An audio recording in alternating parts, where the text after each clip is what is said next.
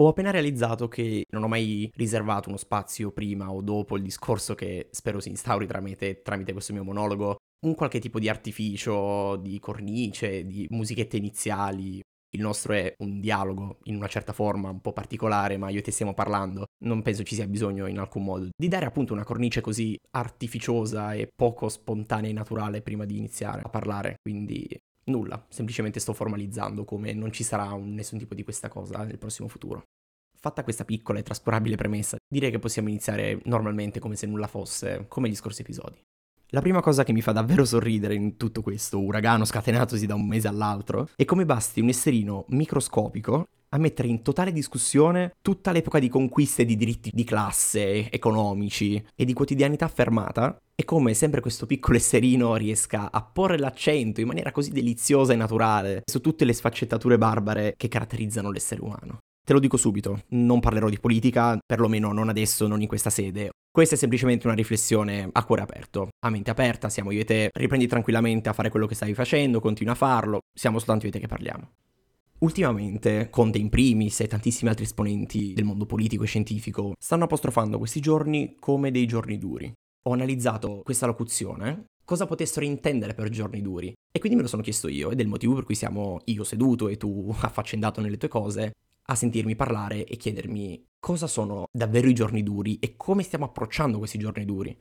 Ho perso il conto di quanti giorni siano passati, probabilmente 17, 18, 20, non, non lo so davvero più chi delle persone che conosci, e magari anche tu stesso in primis, non ha detto almeno una volta Madonna che palle, mi sto annoiando, non c'ho un cazzo da fare, cosa faccio, cosa non faccio. Tutte queste frasi accompagnate da lettere molto lunghe per far passare quei decimi di secondo che possano aiutare a far volgere la giornata verso la fine.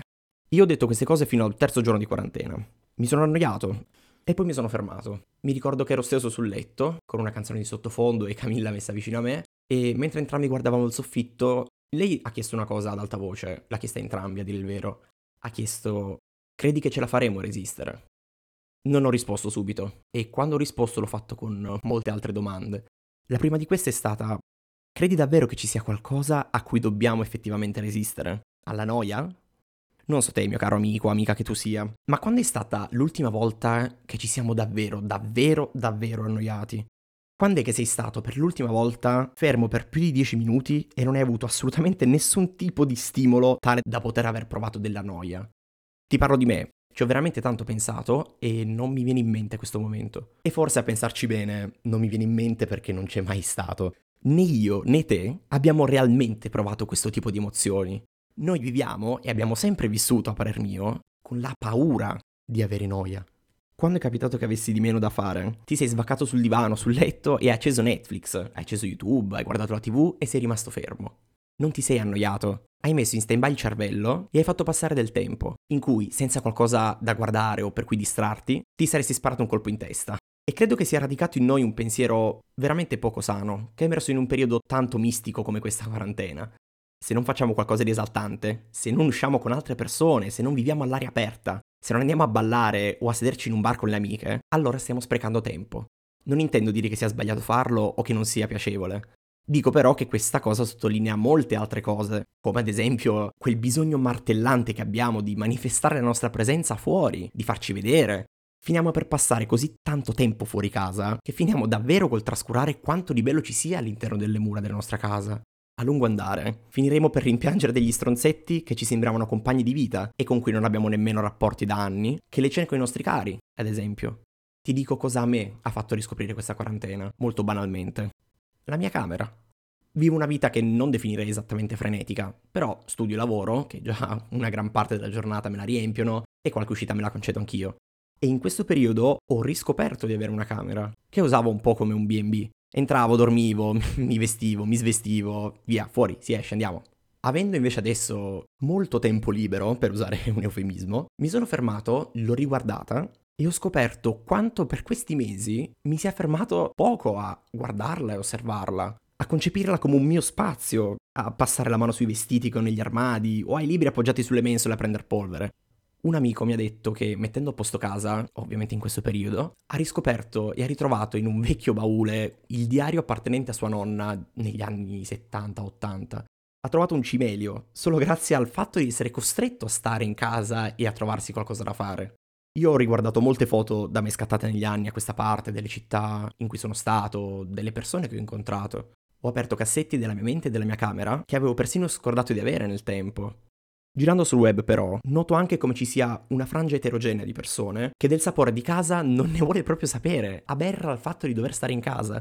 Ho letto di persone che urlavano all'incostituzionalità di queste misure, ho letto di persone che chiedevano ad altre persone dei cani in affitto, e non sto scherzando, questa è una notizia vera, pur di uscire per prendersi un poco d'aria.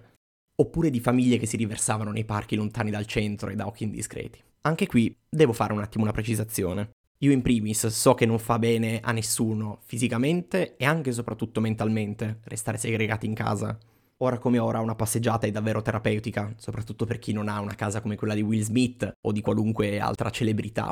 Chi vive in appartamento si sente davvero, secondo me, un topo in gabbia, però provo a prendere il buono dal negativo. Avremo tempo di discutere sulla giustizia o meno di qualcosa che non ci piace di questo periodo, delle decisioni che hanno preso o di quelle che potevano prendere. E trovo anche curioso che soprattutto queste persone che si ostinavano ad andare in giro, normalmente non lo avrebbero fatto. Molti parchi si sono riempiti di gente che ci è andata per qualche strano meccanismo mentale, secondo cui se mi vieti di girare, allora io giro perché, perché sì, punto, adesso io lo voglio fare, sono in uno stato civile, voglio andare in giro, ok? Stiamo riscoprendo il piacere di coccolare i nostri animali domestici, che tristemente tantissime volte sono un giocattolo animato, parte del mobilio con cui puoi parlare con la voce scema senza che nessuno ti giudichi. Portarli fuori, coccolarli, guardarli negli occhi banalmente, sentirli vicini, sono cose che nella quotidianità abbiamo perso tutti. Penso che se un cane potesse fare questa mia riflessione, perderebbe ore, non minuti, a descrivere la propria felicità nel vedere quella che è la sua famiglia, riunita attorno a lui sul divano, che sta guardando un film e che gli fa i grattini per ore. Abbiamo persino inondato Instagram di live di coppia, parlando di cose più o meno utili ovviamente. Abbiamo scritto a persone che da tempo non sentivamo, magari dopo aver riguardato una vecchia foto seppellita in camera nostra o una cartella dell'archivio del telefono, aggiornandoci delle nostre vite. FaceTime che esplode, usato per colmare quel bisogno che abbiamo di uscire. Un po' come il detto, se la montagna non va da Maometto, Maometto va alla montagna. Probabilmente, e questo è davvero strano, stiamo andando a dormire a orari improponibili dopo la mezzanotte. Stiamo scombussolando totalmente, o forse riadattando, il nostro sonno in base alle nostre energie. È come se fossimo in risparmio energetico durante il giorno, e la notte il cervello ha ancora un botto di energie per leggere, guardare anime, ascoltare musica o affrontare discorsi filosofici con gli amici stiamo interiorizzando quanto per noi fosse importante uscire. La cosa più emblematica forse, che è anche quella che mi stimola di più nella riflessione, è che noi non siamo stati costretti a restare in casa, noi siamo stati costretti a stare da soli con noi stessi, a fare il conto dei nostri pensieri. In quest'ottica, l'uscire, lo scollegare il cervello guardando Netflix, il leggere anche in misura diversa, sono tutte cose in cui ci rifugiamo, pur di non pensare a ciò che invece abbiamo dentro. E uno dei tanti risultati di questa cosa è stato vedere Instagram pieno di persone che si sono tagliate a zero i capelli, come fossimo in un campo di concentramento. Siamo da soli con i nostri pensieri, e questo ci manda terribilmente in crisi. Ci rendiamo conto di come, riguardando vecchie foto o chat, sfogliando vecchi album o parlando con altre persone, non abbiamo realmente superato quel ricordo. Abbiamo affidato al tempo la cura delle cicatrici che ci portiamo dietro. E sempre al tempo abbiamo dato da custodire i nostri ricordi felici, che ora ci scatenano malinconia e sorrisi. Però c'è chi ne sta facendo qualcosa di utile. C'è chi si è messo a dieta, potendo concentrarsi al massimo sul rigore e sulla costanza. Chi sta curando di più la propria persona, con creme e cremine varie. Chi sta provando a diventare più sportivo, sperando che le buone abitudini non si perdano poi nel tempo. Oppure c'è chi come me sta godendosi ed assaporandosi la calma che segue la noia. Sto studiando, sto sperimentando i fornelli, sto riallacciando rapporti. Che è bello ogni tanto riportare alla luce, spolverarli e sapere che ne è di quella persona che non sentivi da mesi. Camilla mi ha fatto notare un'ultima cosa. Mi ha fatto notare come quando ci diamo alla noia, o quando questo caratterizza la nostra vita, questa diventa la nostra quotidianità. Ce ne abituiamo, diventiamo compagni della noia. E questa breve cosa penso possa farci riflettere sul nostro stile di vita, sul nostro approccio quotidiano se finora hai solo tirato avanti e non hai realmente vissuto gli anni che ormai sono persi, io credo che questo sia il momento giusto per interrogarti, come ho fatto io, in questo esatto momento, e trarre le tue conclusioni.